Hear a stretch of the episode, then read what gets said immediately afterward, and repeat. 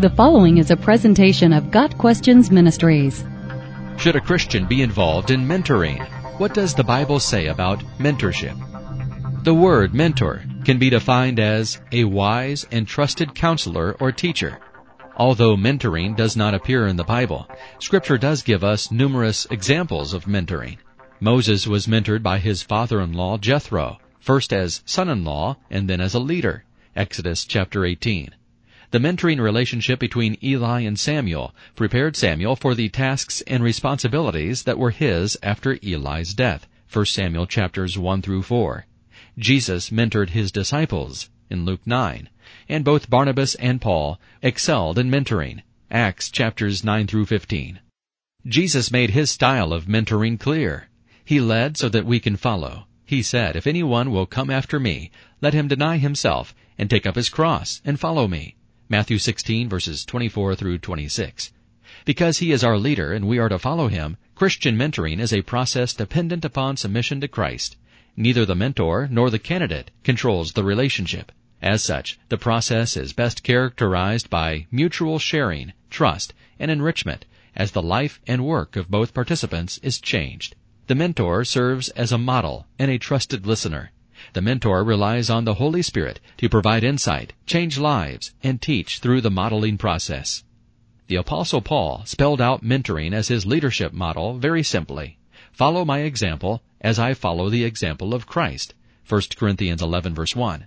Whatever you have learned or received or heard from me or seen in me, put it into practice. Philippians 4 verse 9. In essence, he is saying, let me mentor you. Let me be your role model. He reminds the new Christians at Thessalonica to follow our example. 2 Thessalonians 3 verse 7. Example, teach, model.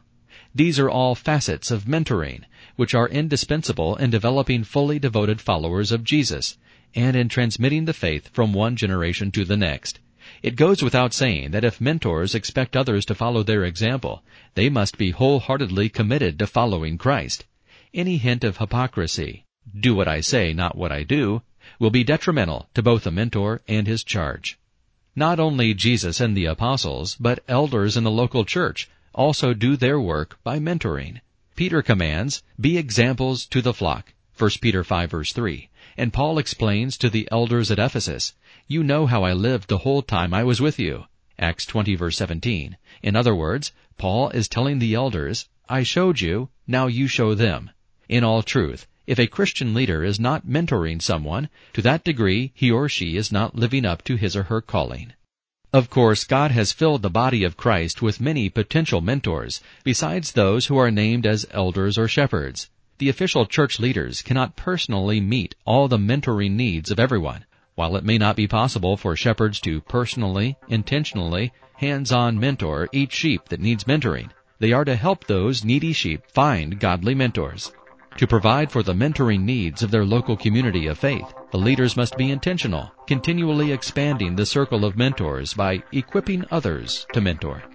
Got Questions Ministry seeks to glorify the Lord Jesus Christ by providing biblical answers to today's questions. Online at GotQuestions.org.